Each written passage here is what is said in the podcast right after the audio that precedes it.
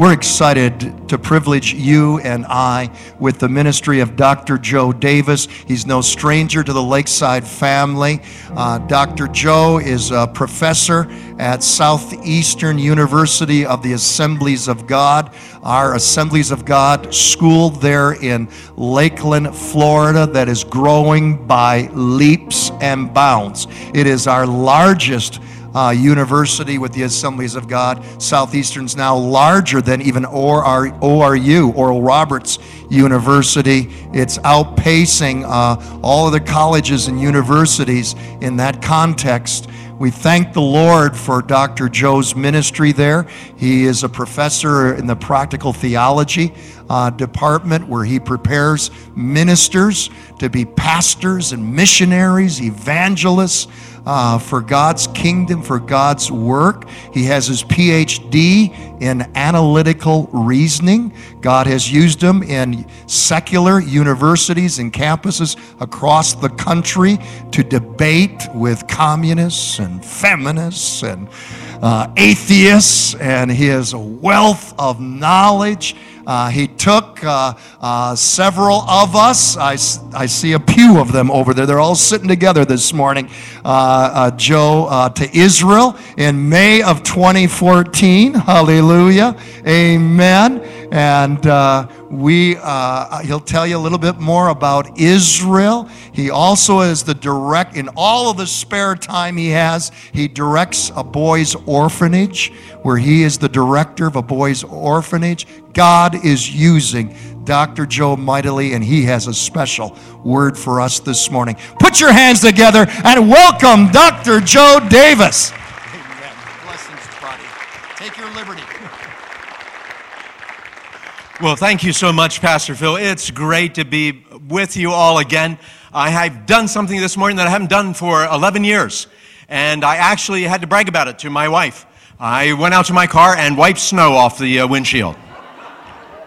And you know, I thought to myself, you know, I, I, I, it was such a neat experience, and I just thought, you know, I bet those, I bet all those people in Michigan just are, are they probably feel sad for me that I, in Florida, I don't get to do that at, at, at all. Yeah, do you, do you feel sad? You feel sad for me? Yeah, no, not a bit. Uh, I'd love to take you to Israel. And yes, I, uh, I had the great opportunity to take your pastor and wife uh, and uh, a few of you in the, the congregation here. Imagine what it would be like to have your morning devotional in the middle of the Sea of Galilee. Did we do that? We sure did. And even after that, we have a lesson on walking on water. It's non refundable. No, no one wanted to take me up on that lesson, all joking aside. And then we, we I'm going to take, we've made special arrangements this year, and I can't remember if we did this. Did, we're going to pray for one hour in the Garden of Gethsemane. Can you imagine that? And if you can't, stay awake, I come along and could you not pray for, for and uh, we will we'll go to Mount Carmel where Elijah called down fire from heaven uh, and, uh, you know, just a, um, an amazing place. And we'll have communion at the garden tomb. I'd love for you to come. Uh, if you would like more information, there's a website. It's called The Israel Adventure, www. The Israel Adventure. And uh, cost of it's 3500 Please feel free to come. We stay in first class hotels. Pastor Phil can tell you. Uh, we stay at a, I'm almost embarrassed to say, we stay at a spa hotel on the Sea of Galilee. And your balcony overlooks the Sea of Galilee from when we're up in Tiberias. But if you're able to go, please let me know. I'd love to take you. You can ask some of the wonderful people, including Pastor, about that. I'm also, uh, as you heard, and I'd like your prayers for my boys. Um, the boys that uh, I get to take care of are uh, uh victims of trauma. And 85% of them have either suffered physical or sexual abuse or malnutrition. And so I'd like your prayers for them because we are in a spiritual warfare for the souls of these young men who've had horrible things happen to them. Absolutely horrible. And uh, I want to tell you, though, it's a lot of fun uh, being uh, with all these young boys. It makes me feel young. You can look at me and say you need it. Uh, And uh, anyway, I was, I was there uh, walking out, and a new, new young guy came in, and he didn't know me, I didn't know him. He didn't know I was the executive director. Most of them usually bow when I walk by, and no, I'm joking. But he said to me, Hey, come here. And so I walked over and I said, Yeah, what? And he goes, um, Up on the screen, there's a, the pictures that you show. He goes, Do you have a movie star in that? And I said, No, no, it's just our staff and some of the boys. And he goes, No, no, no, wait, wait, wait. And so I waited, and it, and it rolled past, and, and there was a picture of me. And, and I thought, Lord have mercy, this child really needs help. And so I said, No, no, that's, uh, that's just me. I said, It's not a movie star. And he looked at me, and he looked up at the screen, and he looked at me, and he looked up the screen. He looked one more time at me, and then at the screen. He goes, You've gotten a lot older. it's such a joy to work with these boys. well, ladies and gentlemen, turn your Bibles, if you would, to Job 1 9. Job 1 9. And you heard Pastor Phil say that uh, one of the things I like to do is I like to go around and I ask people to ask the hardest question that they can think of. Um, I do this before hundreds and thousands of people, whether it be a congregation or whether it be uh, people who have come specifically to try to refute Christianity. I hear that you're going to watch, uh, those of you are able to, a film tonight, and uh, that film is on apologetics. Uh, apologetics uh, meaning having a reasoned, uh, reasoned response for the hope that is within us. And so I, uh, when I'm doing these doubt nights, when I'm doing these uh, doubt days, where people get to ask questions, almost always a question will come up about suffering. And so, what, the reason I want to talk about suffering today is because, according to the surveys of people who do not believe in God, the number one reason people do not believe in God is evil and suffering in the world. And so it's understandable because evil and suffering, even if you're a believer, can really hit you and throw you for a loop. And the worst kind of suffering, of course, is suffering that you never saw coming. I mean, if you have time to prepare for it, you, you might be able to feel a little bit better. But when it blindsides you, I mean, the truth of the matter is just hard. And all of you, and, I, and you're like, gee, I'm sorry I came for this part. All of you are going to experience. Well, how do I know that? Because even the scriptures teach that Jesus was made perfect through suffering. You say, well, how do you be made perfect if you're perfect already? Meaning his humanity took all of the tests that would come its way and he passed. He passed with the grade of perfect, meaning that he, he was able to do it. Now, Jesus says this very specifically. If they did this to me, talking about people they'll do it to you. And he says, in your life you'll have trials. He said, storms will come. And to make that point, you remember, you remember he takes the, the disciples out for a few storms on the Sea of Galilee. One time he sends them ahead. And so it isn't like you're not going to have storms in your life. So there's two things I want you to know about preparation for this teaching. Number one, you're going to have it, so you need to know about it. I think that's a fair statement. The second thing is people that you talk to are going to have storms, and some of their storms may even be worse than yours. And one of our calling to be like Christ is to be in the world with those who are suffering, to show the love of Christ and the caring and the compassion of Christ. And so, if there was ever a book to deal with suffering, it's the book of Job. And so, let's take a look at Job 1, and we'll look at verse 9. Then the Lord said to Satan, Have you considered my servant Job? There is none on earth like him. He is blameless and upright, a man who fears God and shuns evil. Job doesn't fear God for nothing, does he? Satan responded.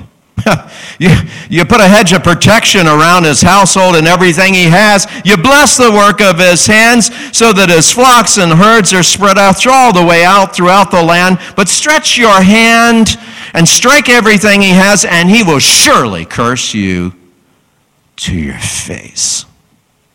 The Lord said to Satan, Very well then. Everything he has is in your hands. But on this man himself, you, you cannot lay a finger. Then Satan went out from the presence of the Lord. Let's pray. Heavenly Father, we come before you now and we thank you for your word, for your word is the way that we understand the deep mysteries of life itself. And Father, we come to this ancient scripture because we too face these issues that Job faced unexplained suffering and, and, and being blindsided, Lord, when we never saw it coming. And so, God, I pray that your Holy Spirit now would reveal your word to us and meet us right where we are. Help us to see you in the midst of even the darkest moments. Let the light shine. And Holy Spirit, come now and assure us of your love. In Jesus' mighty name we pray. Amen.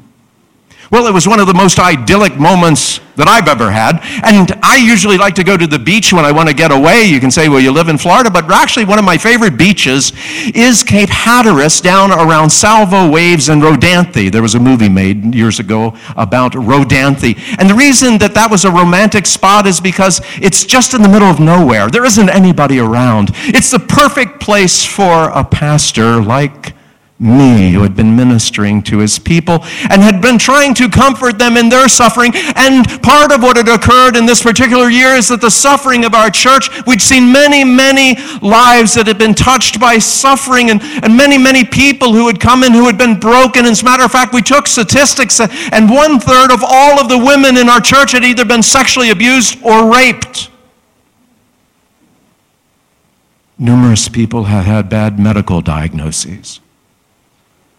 And as the pastor, I wanted to mourn with them, to love them, to let them know how much Jesus loved them through me just being there with them. I couldn't necessarily reverse some of the things that had happened, but I wanted them to show them my love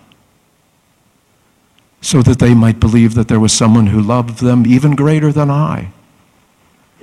But the truth of the matter is, when you care for people, and Pastor knows this, when you care for people, it's hard.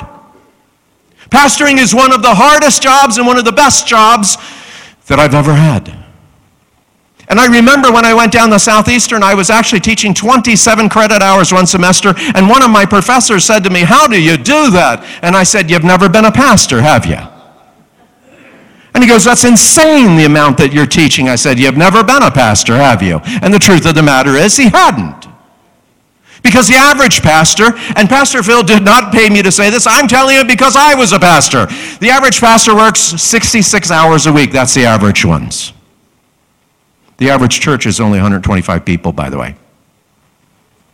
And so you can imagine the amount of work that goes in. Pastor Phil showed me the building program, and I sort of chuckled to myself and I said, God bless you, because I know what it's like. I know what it's like. And in this particular year, what had happened in my life is tragedy had occurred in that I had lost someone very close to me. It was the very first time that I'd had someone close to me die. It was my grandmother, and I would go stay with her quite a bit. And my grandmother had this little black dot on her heel, and she, she didn't really think it was anything except it turned out to be melanoma. And when she finally went to the doctor, it had already progressed greatly. And so the doctor gave them a very grim diagnosis, and he said that she would not recover, and he was right. She didn't. And when I went to the beach this year, I, I was looking to just get away from it all to just have some time where I could be by myself with God and with my family and not have to think about all of the suffering that was in the world and to just have peace. My daughter was there. She had just been born a little over a year ago. And, and she was playing with her little bucket. She was just as cute as she could be in her little, really bathing suit. It was pink and blue. And I think if she was old enough, she probably would never have worn it. But it was just as cute as could be. And she had this little yellow bucket and this little yellow little, little shovel, and she'd be putting the sand in the bucket. And she seemed happy. I was happy. I had a tall glass of lemonade and, and the sports page.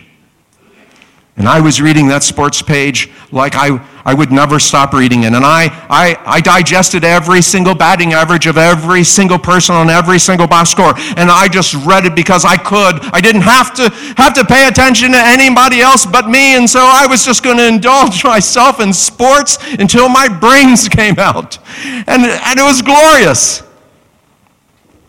I don't know if I ever retire, but I now have the Major League Baseball channel. My wife probably won't be able to tell if I've gone into a coma. I'll just be looking at the screen.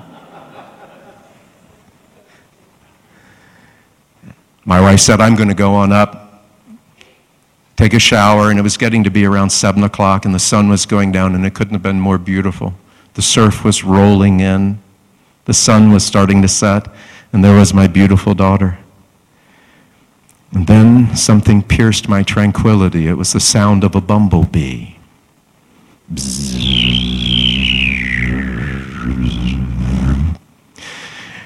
bumblebee was attracted to my daughter because, in the wake of my grandmother's death, I decided that the best thing to do was to cake my daughter with copious amounts of suntan lotion. It's actually a very good idea, and I wholeheartedly re- recommend it, except I had put so much suntan lotion on her, she looked like Casper the Friendly Ghost. And the bee was attracted to the fragrance that was in the suntan lotion. The bee wasn't paying any attention to me, and it started to circle her. You may not know this, but more people actually die from bee stings than snake bites, alligator bites, and shark bites combined, and also uh, sound monitors. I just want to point out this is sound teaching. And so, as this bee was circling around her, I, I, I, began to wonder well, I wonder if she's allergic. How do, you, how do you know if you're allergic to bee stings? Well, the answer is you, you get stung. That's how you learn. And then you blow up like a balloon, okay? And then you go, oh my golly, you're allergic to bee stings, which if we were at our home would have been fine but the truth of the matter is we were we were purposely in the middle of nowhere and so then the thought ran through my hind my uh, hind that's where i think a lot. Anyway uh, through my head through my head that yeah we're about 30 minutes from the closest hospital and, and what if she really is allergic? And, and oh by the way my father went into a coma because of a bee sting and and oh my golly she could die. The bee began to circle around, looking for a spot to land. I knew what my fatherly duty was, and so I rolled up the newspaper and I waited as it came closer. And just as it was about to light on my daughter's shoulder, I went wham! And I nailed the bee. And I thought, yeah, I got that bee and I got up my sandal and I pushed that little bee all the way to China. I knew that bee would never rise to sting my daughter. No, sirree. Eh? But in my great desire to save my daughter, I had brushed her shoulder with my hand as I struck the bee. She did not feel the sting of the bee, but she felt the sting of my hand. My daughter looked up at me, and her little lip began to quiver. She was preverbal, so there were no words that she could say. And a large tear formed in her eye. And then all of a sudden, she just broke loose and started crying. I looked at her and I realized that couldn't actually tell her why I had done what I had done. I knew in my mind that what I had done had possibly even saved her life. I knew that what I had done was done because I loved her. I knew I, what I had done was because I, I knew the future and how it would work out if, in fact, she was stung, at least the possibility of it, and I knew that I needed to act. As she began to cry, I did the only thing that I knew to do to someone who did not have the intellectual ability to understand my thoughts. And I grabbed her in my arms and I pulled her close to me, and she buried her head in my chest and just cried for about 10 minutes. Why would a loving father strike his child? And why wouldn't a father who cared, not at least give some warning as to the blow that was about to be levied. And why wouldn't a caring father ever hurt somebody who this father loved? Today I'd like to talk to you about suffering. And I'd like to talk to you about suffering because I know that there are such things as loving fathers who sometimes act in a knowledge higher than their children's understanding, particularly when there's a wide gulf between that understanding.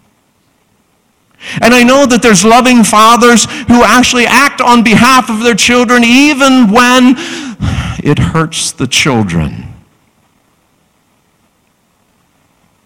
And I know that that loving father would gladly die in that child's place if he could save her. The story of Job is about a man who is perplexed by the suffering that is going on in his own life. For a long time, everything was going great. Everything is working exactly the way it's supposed to. Life is logical. Life makes sense. There's a perfect proportionality for goodness. When I'm good, I get blessed. When I'm bad, then I don't. Or something worse happens. And Job is the perfect example of it. Everything is perfectly logical, perfectly proportional, perfectly right in the world until all of a sudden he's blindsided. He never knew knew what hit him. And in his first blind sight, he begins to contemplate why. And his first answer is, Well, the truth of the matter is, I never brought anything into the world. Naked came I, naked shall I return. Blessed be the name of the Lord. And some of you here sing the song, Blessed be the name of the Lord. Do you all sing that here? Blessed be the name of the Lord. You know, that's from right here. It's the song right after Job gets landslided blinds, blindsided. And so, one of the things that the song is trying to convey is that I'm going to bless the Lord at all times, even though all of the times don't really seem to be great times. Job has to come to a conclusion about God. And so the book of Job is a journey of Job as he begins to come to an understanding of God in the midst of his suffering, which by the time he's done is going to be different than the understanding he had prior to his suffering. And so Job comes to three conclusions. First, that God has a purpose, even if it's not seen. And that there's a difference between irrational and transrational. And wouldn't it make sense that if in fact that God knows more than I do, that I wouldn't understand every single thing that God does? And that part of what faith is, isn't believing in illogic, but believing in translogic, or believing that there is a reasoning and an understanding above mine which makes my understanding possible, but not total. And faith is the belief that, in fact, someone understands, even if I don't. I do not have to understand everything to believe in God. By the same token, I'm going to tell you as a PhD, I don't want you to leave your brain at the door because the Christian faith makes more sense than any other form of religion or any other form of thought that I know of. If in fact I'm merely a chemical accident put together by a configuration of mere coincidence, and the truth of the matter is that toasters and microwaves don't have ethics. Now, you may not understood what I said, but let me put it this way. I can throw chemicals together, I can throw machinery together, but I would never imagine that something thrown together by a sheer accident would be called to be moral. And even if you have higher intelligence and you say, well, higher intelligent beings should be moral, maybe just the opposite. Maybe moral people are really the naive people, and you may not know this, but in the German, as Nietzsche points out, that the word kind or nice originally meant stupid. I'm not so sure it logically follows that people who are the most giving are the ones who win the most. As Leo Durocher used to say, nice guys finish last. And I will tell you that the top 1% of those who, are who, who earn income in the United States we know to be the least giving. And by the way, you want to guess who percentage wise the most giving are? Those who have the least. And so this is why Jesus says to the woman who comes up, who puts in just a small amount, he says, she's given more than everybody. Because she gave out of her need, and the rest of you gave out of your comfort. And so I'm not so sure that it makes sense to believe in anything at all, ever, unless there's a God. But suffering pushes us to the brink of where we want to say, I'm done, I'm, I'm done. And basically, what we're saying is, I no longer want to play by these rules. And I remember my daughter, Rachel, one time when we were playing Candyland, and she was winning the whole game. And she was cackling. Don't you hate it when people cackle when they're winning? She was rubbing it in our face every time she'd roll the dice. She'd roll, and he'd go, Oh, look, I get to move forward. And she'd look at us and go, Well, all of the children, my wife and I were like, let her draw a card that sends her back to go. And we're all wishing. She got to the very end and she's rolling to go into Candyland. and she got the card that sent her all the way back. Everybody began to laugh, except her. You see, she liked how the game was going when there weren't any setbacks. So, what did she do as we all laughed. She put her hand under the board and she tossed the board across the room. And she said, I hate this stupid game. Is that how you feel about life? As long as the rolls are all going my way, well, this is a great game, and my golly, why can't you play the game? But then when you get that card that you weren't expecting, have you thrown your relationship with God across the room? Or have you, better yet, put him on the shelf because you understand it's illogical not to believe in God, but you put him on the shelf until he comes around to your way of thinking? I'm going to tell you right now there's no question that there are many people in this congregation right now. You have put God on the shelf until God comes around to your way of thinking. Eh, we just need to give God a little time. Well, Job is placed in this position where he has to come to an understanding of God and not of himself. And so, if you're going to ask what are the reasons that God allows suffering, here it is. Number one, to come to a greater understanding of who you are and who he is. Now, that's not going to be my last answer, but it's going to be one of them. Why? Because the Bible states that. Deuteronomy 8, 2 and 4, it says, I took you into the wilderness so that you would learn about yourself. And I tested you so that you would, so that you would hunger. And he said, and I taught you that man does not live by bread alone, but by every word that comes out of the mouth of God. So the wilderness experience was a time of reflection about myself and God. I don't blame you for not wanting to be in the promised land right now. But if you read the scriptures, it actually says he purposely did not take them to the shortest route to the promised land, but he began to take them a longer route because they were still slaves in their mind. They had not experienced true freedom. And they could not receive the blessings that God had for them. God knew that because they were completely unprepared. And so God begins to train them. And part of what the scriptures say about suffering is that it has to do with purification and helping us to be able to receive the things that God has for us. But that, my friends, is just the beginning layer.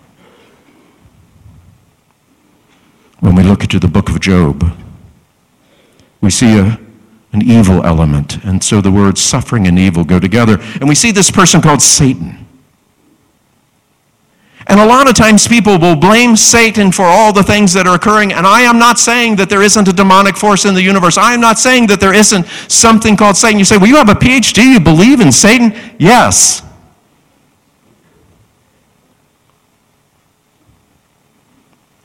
But if you read closely,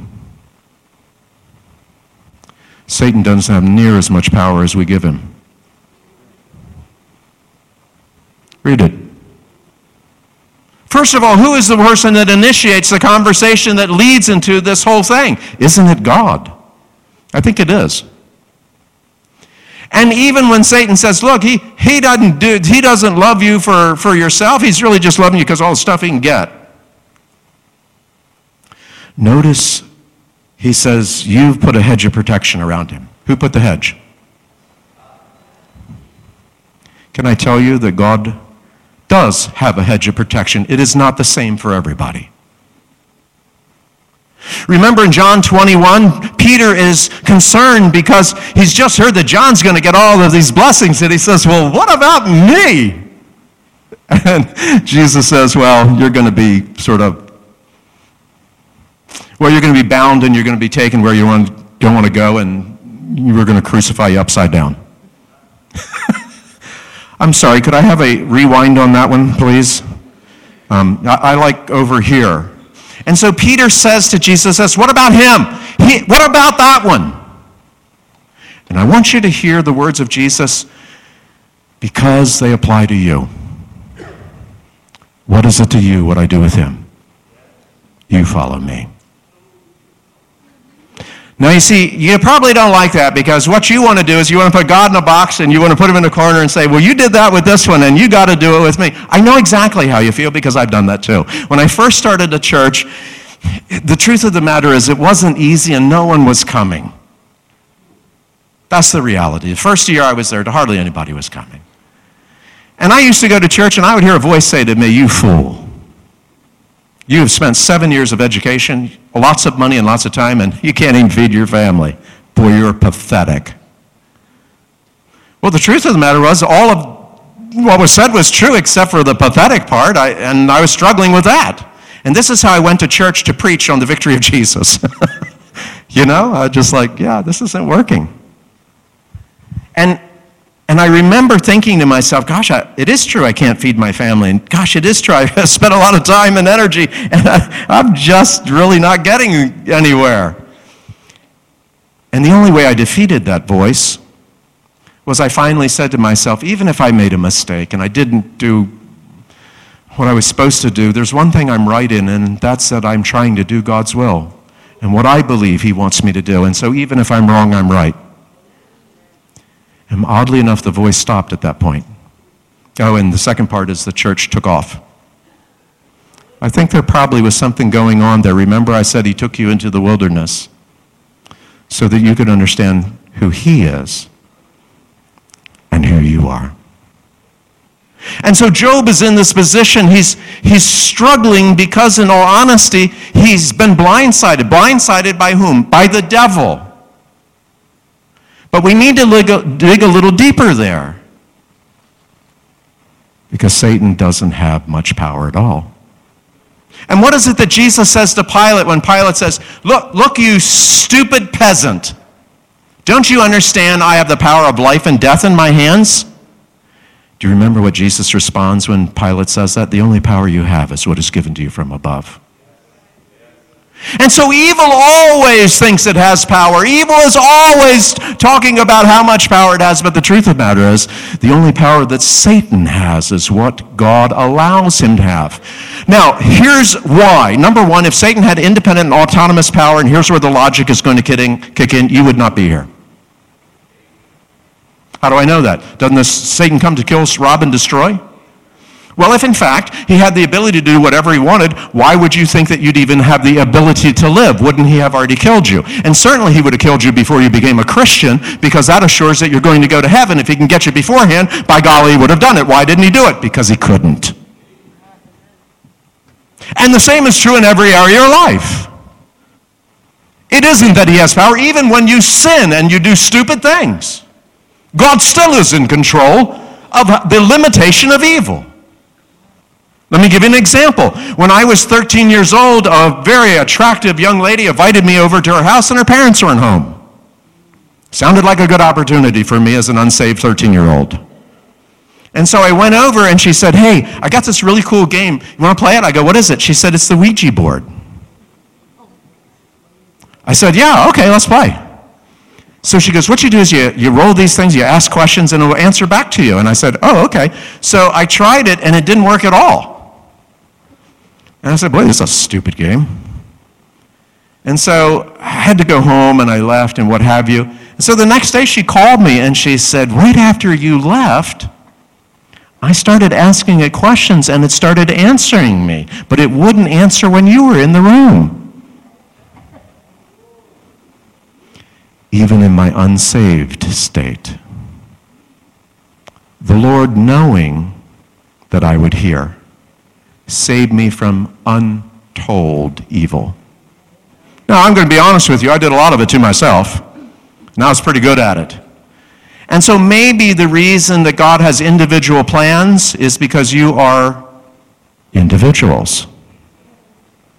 And so one of the things that Job and his friends are going to learn is there's no such thing as a general plan to God. In each and every case, he has coordinated thousands and millions and billions of individual plans.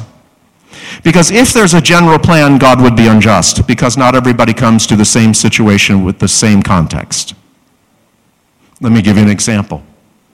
There was a man that would come to our church and he would drive up in the parking lot, and the truth of the matter is, he would camp out there probably maybe from 4 or 5 a.m. to when we started church, and he would be coming off his heroin high. He'd spent all of Saturday night getting high the night before, and I remember my wife said to me one time, she goes, Do you think we ought to do something about it? I said, Do something about what? He's coming to church. And she goes, But he's high. And I said, Yes. Not that I want him to get high, but I don't care what your state is. You walk through those doors and meet Jesus. Let him come and touch you. And so sometimes he would come to my church, he would fall asleep right in the middle of my sermon, and that's when I threw him out. So let this be a warning. I'm joking.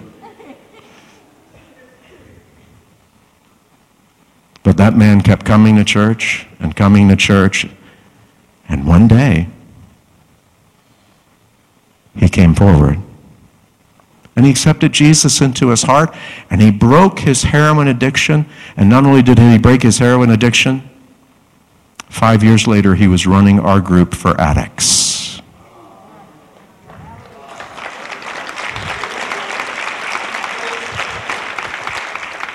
And so, one of the flaws that we have as human beings is we look to other people to measure ourselves. You need to look to God to get an accurate measurement. If you look to other people, you're always going to be confused, and that's exactly what Jesus is telling Peter about John. You leave, you leave him to me, you follow me. Wasn't that the original agreement?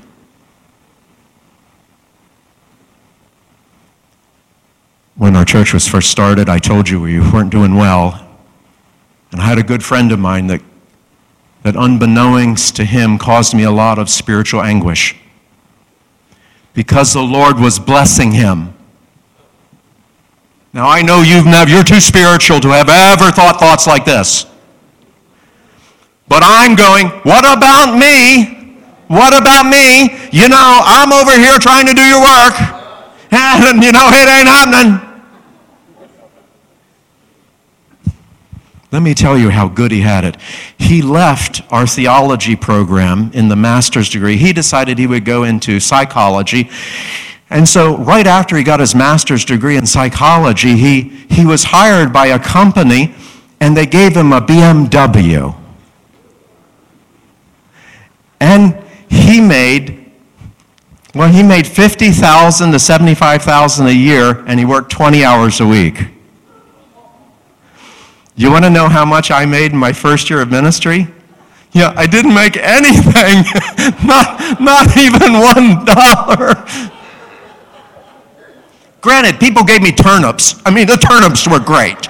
I mean, you know, the turnips were to die for. And every now and then somebody allowed me to use their old car that was really about ready to die and should have already died. But I got to use an old car. It was glorious. And so I remember saying to the Lord, you know, this just isn't fair. You're blessing him.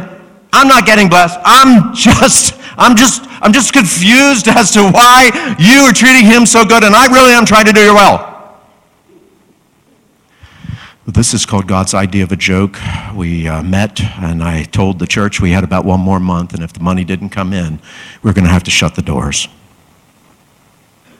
I said, I am not I am not going to run a church that God doesn't want to be on the face of the planet. God's perfectly able. And so the next week I received in the mail a check for our entire deficit, unbeknownst to this person. who was the very person I complained against. He had been told by the Lord to start tithing to our church. And the 7,500 was the difference between us making it and not making it that year. This is God saying, I told you, would, would you just let me be in charge? Would you, you mind if I just be at the wheel a little bit? I had to teach my son this lesson years ago. He was like three years old, and I was on the riding tractor. We had a lot of lawn, and so he was riding in my lap, and it was a lot of fun because I let him hold the wheel, and, and it gave the appearance that he was driving until he discovered that my hand was on the bottom. And so he looked at my hand and was quite perturbed. He's three years old, he knows how to drive. And so he pushed my hand off. Have any of you done that with the Lord? He pushed my hand off. Of course, what he didn't realize is that it doesn't go unless I put my gas on the pedal and the gas. And I'm also got the brake there too. So he said to me, I drive. I said, okay. I thought, let's allow him to drive a little bit. So he began to drive, and it wasn't long until we hit an oak tree, a very large oak tree. Now, I slowed down so the impact wouldn't be great, but we ran up and hit this oak tree. He looked back at me and said, We stuck. Isn't that, isn't that the way it is? You want to know why there's suffering? Because God will allow you to drive until you hit that oak tree. So that you will turn around to your father and say, We stuck. We stuck. What are you going to do about it? How'd you ever let me get into this position? What he didn't know is that I have another gear called reverse. And so I put it in reverse and we backed up and I said, Can I help you this time? He goes, We do it together.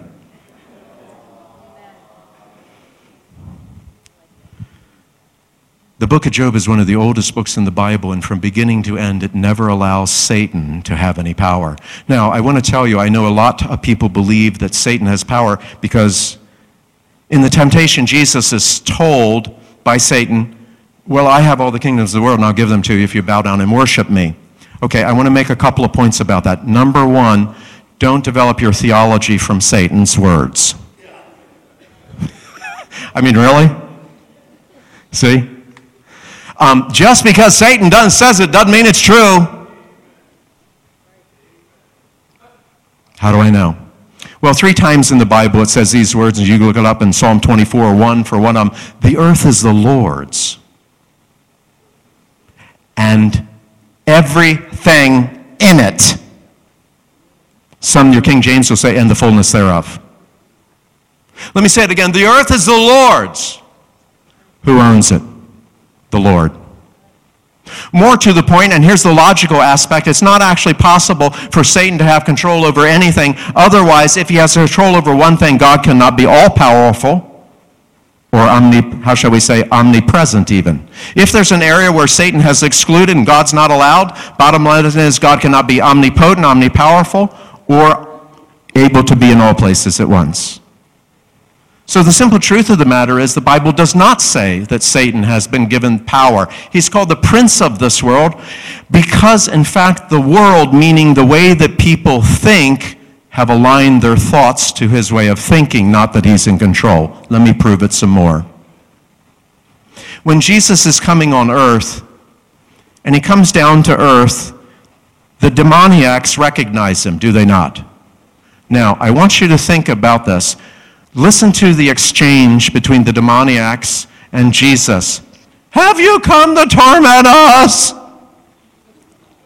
Here is what isn't said. Hey, this place is ours. Get out. Do, do you hear anybody saying that to Jesus? Nope, not once. I'm going to tell you why. Because they're scared out of their gourd. It's more this way the landowner or the person who owns the building has come down to see how the rental's going. And by golly, I'm not liking what I'm seeing. And so they cry out, Do not torment us, not get off my land. So, one of the things that the book of Job is trying to teach is that, in fact, you're giving far too much credit to the evil one. The only power he has is what is given to him from above. And when that power is orchestrated and delegated, then all things work to the good of those that love the Lord, including the bad things. Now, not only is there a limitation to evil, but there is also an explanation. And here's where it gets interesting. And here's where I want you to listen up for those conversations that you have in Starbucks with people who don't believe in God because this is the number one reason. And this is when you're in the midst of it, how you need to address it, both biblically, as we've been doing. We've said there's a purpose to what God has, and there's a plan, but now let's understand it. First, the fact that we don't understand it, as I've already mentioned, doesn't make it illogical. It could be translogical, meaning more logical than you're able to understand. And with my son, he thought he knew how to drive the lawnmower. He did to a certain degree, but when he ran into trouble, then he called out for higher intelligence. The same is true for you. So, how do we understand it? First, so far as the scriptures and logic is concerned, value. I can give an answer to all suffering in one very easy equation. I am not saying it will comfort you, but I am saying it's logical. Ready? Um, how many of you uh, have ever painted? Any done any painting or artwork in here? Okay, good, good, good. If I do a painting, do I have the right to change the painting? Of course. Why? Because I'm the creator of it. The artist is never bound to the artwork. And it is the prerogative of the artist to do whatever the artist wants with the artist's own artwork. I don't see any possibility for a counter to that idea. If in fact God is the creator, God can do whatever God wants with the artwork. Second, value is based totally upon the artist. The Mona Lisa is valued two years ago at $780 million. Part of the reason it's valued so high is because of the artist that painted it. Let me give you a better example. If I have a sketch that Leonardo da Vinci did, would it be worth more money than my artwork? if you saw my artwork, you'd probably laugh. You'd be like, yeah, nobody'd even buy that for a dollar. Correct? Here's my point. Because of the artist's value, the value of the artwork cre- is appreciated proportionally. If in fact you're not a very good artist, then there's no reason for us to value your artwork. But more to the point, the artist's prerogative and the artist's privilege is to do whatever the artist wants with his or her own artwork. And I'm going to go further. I'm going to guarantee you that every great artist believes that. Let me give you an example. If you walk in and, and Pablo Picasso is doing some painting, and you walk in and say, Oh my golly, that's incredible, that's fantastic. And Picasso says, Yeah, I'm going to change this. Do you think that he's going to listen to you? No, I don't think so. I think he's going to go with Pablo Picasso. And the reason is because he's Pablo Picasso. So, what I'm saying to you is, I can very easily explain suffering by one very simple idea, and here it is. Every single artist has the right to do what they want with every single piece of art, in that the artwork comes from them. Example I have a friend who does pottery, really very good at it.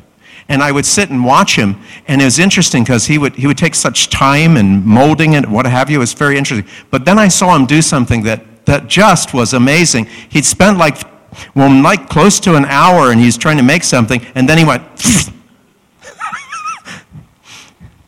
um, there is actually a scripture I am the potter, and you are the. Mm, yeah, I've heard that. So here's my question. If I'd have said to the potter, hey, you have no right to do that to the clay, do you think that he was wondering if I'm sane? Yeah, he would. Truth of the matter is, the potter can do whatever the potter wants with the clay. And I don't see a problem with that logically at all. But let's go a little di- deeper in that. Still, emotionally, that doesn't resonate with you because you feel as if you have ultimate significance, that you're important. I agree with you. Where'd you get it from? A chemical accident? Here's what I want to tell you toasters don't have morals or meanings. So, the simple truth of the matter is if you feel like you have intrinsic value, where do you get it from? You say, well, maybe because I'm a rational an- animal, like following Aristotle, or uh, Richard Dawkins says, because of our brain, we're able to do all of these things. I don't doubt that it comes through our brain, but from is a different, uh, whole different venue. And so, let me go a little bit further. So, so then, if you have higher intelligence, you're of greater value? By the way, Plato thought that. He said poor people should have abortions. No, I don't believe that. I believe what gives you significance is your, or your origin and your derivation. And so, whenever I hear somebody complain about suffering, my very first question, I want you to hear it is Do you believe that the people dying have value? Now, can you please tell me where they got it from? Accidents don't have meaning. Oh, so you believe in God, huh? Well, that's a different thing, isn't it? Now, second, here we talk value and meaning, but now let's go further. Mathematics. And because I like to get into analogical, analogical and analytical reasoning, I like to talk math. So let's do it. And let's make it so that everybody enjoys it. I don't have many of these. As a matter of fact, this is my last one. Well, at least in my wallet. This is a $20 bill. It is not counterfeit, by the way. How many of you here would exchange your dollar for my 20? Raise your hand. Mm-hmm.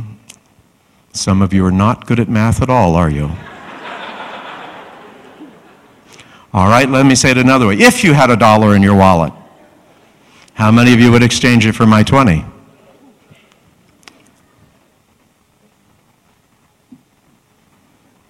How many of you believe that I'll actually give you this 20 for a dollar? Some faith is not valid. but in this case, it is. First person come up here with a dollar, I will give you 20.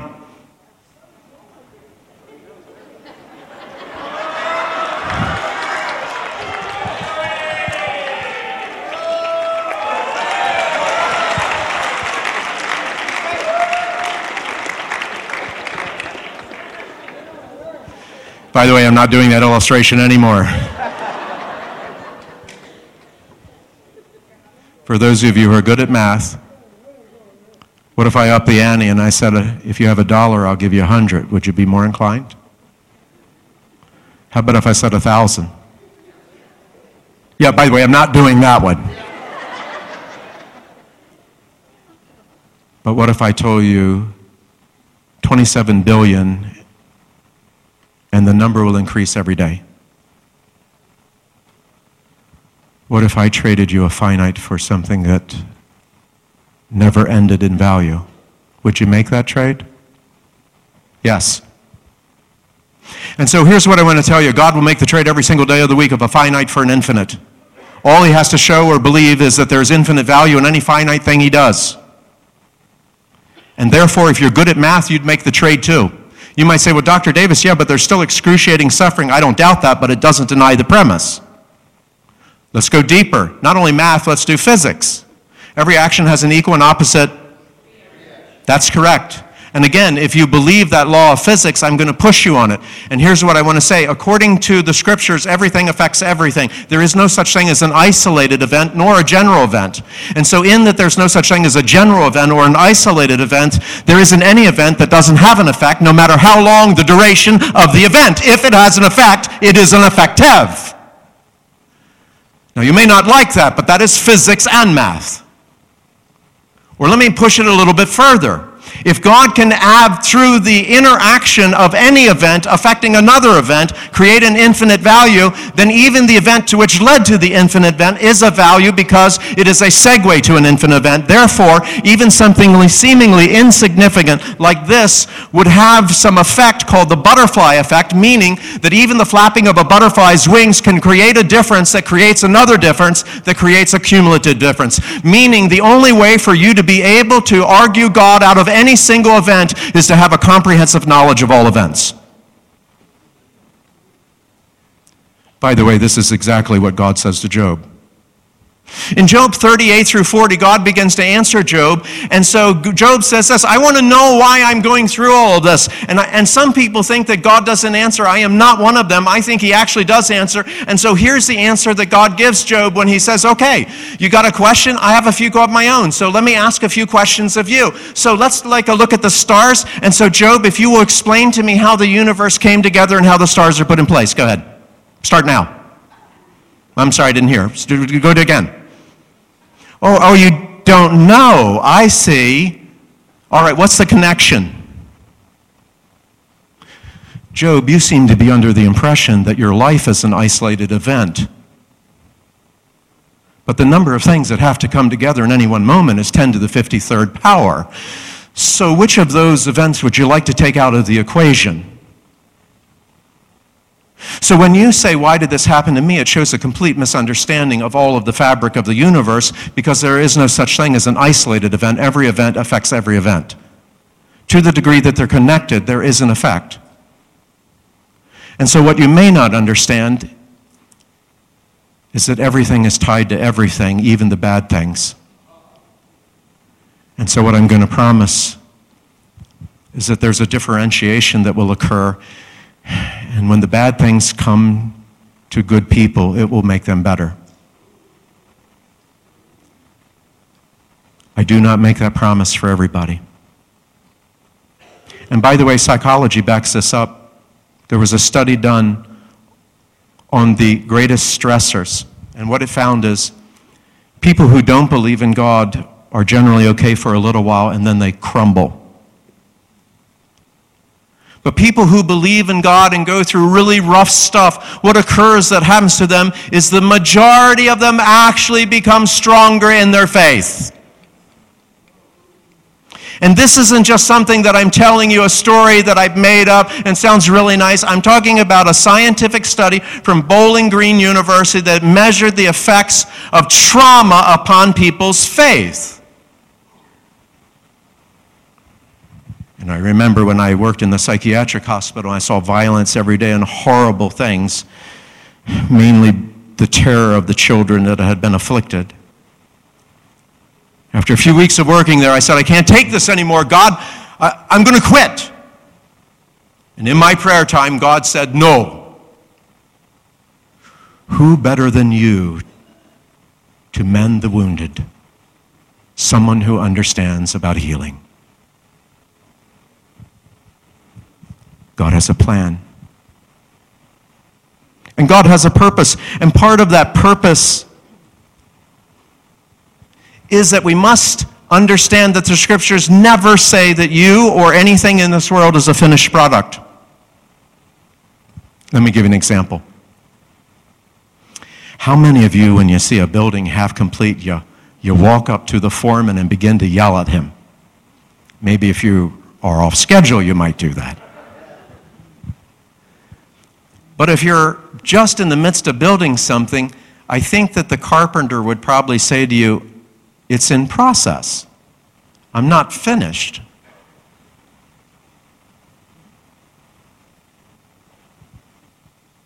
So are you. And so if you say, But the building is imperfect, the carpenter would look at you and go, Uh, yeah. It is imperfect because it's imperfect process, it's not complete. And so, are there imperfections in our world? Yes, and that would because the world is in process. How do I know that Revelation 21 1 says, And I saw a new heaven and a new earth appear? The old had passed away. Are you in process? I think you are. And so, what I want to tell you is there's a reason for everything, or reason for absolutely nothing. And I haven't even talked about the fact that God grants free will. How can He do it without granting the effects of it? And so, when you ask, why would God allow such a thing to occur? I can give you answers. But the ultimate answer is there's someone who knows more than I do. And even though I can explain to you it's perfectly legitimate for an artist to do whatever the artist wants with an artist's work, and it's perfectly mathematical to trade a finite for an infinite. Or the only reason that we can even ask the question is you presuppose value. Or to say every action has an equal and opposite reaction. And that's not just something I got from my Bible, that's something I get from physics. I'm going to tell you my deep, deep belief is that you would never search for God. If there wasn't a mountain that you didn't have to climb. I'll go further. I'm going to say the majority of people would never even care about God if there wasn't a thing called death. I'm sorry. I know it happened in my life that way. If you could be immortal, would you care about God? Cindy, I'm going to ask you if you're, if you're here, if you'll come on up, or if the keyboardist is here. But from beginning to end, the scriptures are saying that even when we don't understand it, there are times where you have to believe that there is a knowledge greater than yours. And even in things which don't make any sense to us, it is always true that everything affects everything, no matter how small it might be. And even in those moments where you feel like God is against you, Jesus Christ came to show you that He would be with you in your suffering, that He can feel the same things that you feel. And yet, He came not just to die, but to rise again, to show you that the healing power of God is greater than all of the hurting power in this world. Please do not misunderstand me. I am not saying that you won't have tough mountains to climb. But scaling those tough mountains makes you the person that you are. And the person who's afraid to go up the mountain will never be a great mountain climber. And so I'm going to, to close with this in just a little while. I'm going to invite you forward to come. And if you are facing a mountain, I'd like you to come and have someone be here with you to, to be by your side, to pray with you as you go up it. Well, uh, one of the things that I like to do when I have some time off is not just go down the beach, but to go skiing. And uh, it's perhaps providential that I'm preaching this before I go skiing because I uh, haven't broken any bones as, as of yet. I did uh, have a skiing accident uh, a few years ago. And a young man walked up to me at Southeastern. He said, Dr. Davis, I'm not trying to be smart, but do you think the Lord's trying to tell you you need another sport? I said, No, I don't think the Lord's trying to tell me that, and I'm going to keep on skiing. Well, my youngest daughter uh, is every bit as good a skier as I, but she doesn't have the, uh, she doesn't have the courage. And she's truth of the matter, much more balanced, better skier, but she's timid. And so she, uh, she would ski with mom because mom really doesn't like the challenge of death-defying things where you could kill yourself at any moment. She thinks that's crazy. I find it exciting. And so little Rachel came up to me on the last day of our trip and she said, uh, Dad, um, can I go up to the big mountains with you? And I said, Sure. And she said, Do you think I'm ready? I said, I know you're ready. I've seen you ski. There's no question in my mind you can do it. And she said, Will you promise me something? I said, Sure, what is it? She goes, Will you not be upset if I cry when I'm up there? I said, Of course not. I won't be upset. So we got on the gondola, and as we're going on the gondola, she's looking down at the mountains. She's going, Wow, this is really high. I go, Don't worry about it, sweetie. We'll be down it in a little bit. She goes, That's what I'm worried about. So we got off the gondola, and I had forgotten that right as you get off the gondola, there's a sign. It says, Warning, danger. Only expert skiers. And so she looked at that. She goes, She goes, I need to get back on the gondola and go down. And I said, No, honey, you've come this far. Let's go down the hill. And she said, Are you sure? And I said, I'm sure. I know you can do it. And she goes, Will you be behind me in case I fall?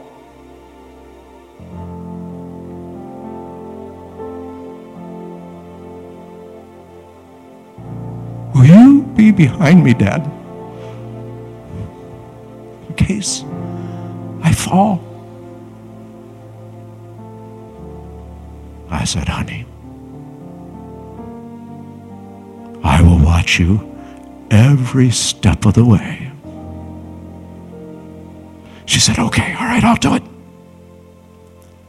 So she put on her skis and she began to go down the mountain. She was a little bit slow and tepid at first. And I said, Honey, you can do it.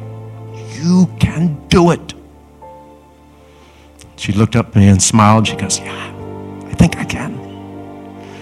And she started to go down the mountain. Uh, about she got about midway, she hit her stride, and oh my golly, it was just a thing of beauty to watch. She was having fun. You see, now the mountain, as steep as it was had become fun to her. Well, when we got to the bottom, she had done it, and I pulled up alongside of her and I said, Well, honey, how was that? She goes, That was great. Can we do it again?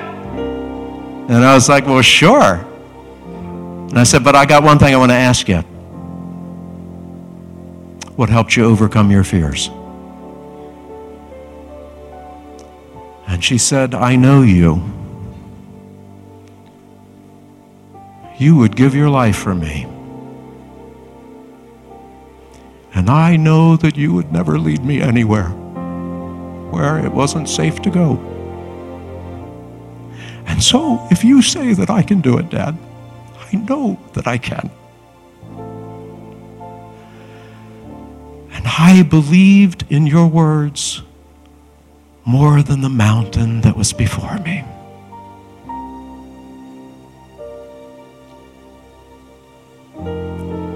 For I am confident of this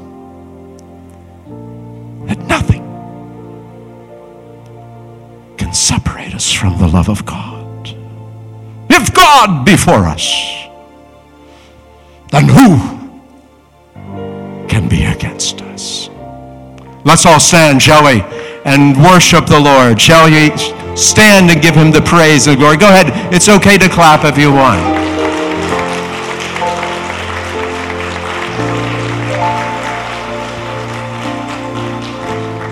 Now, we've talked a lot about logic, but now we need to talk about the heart.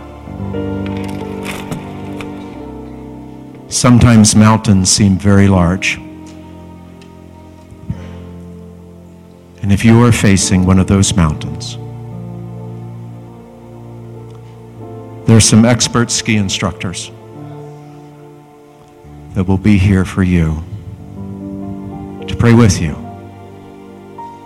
and to tell you that God is on your side. With those on the prayer team, if you will come forward now.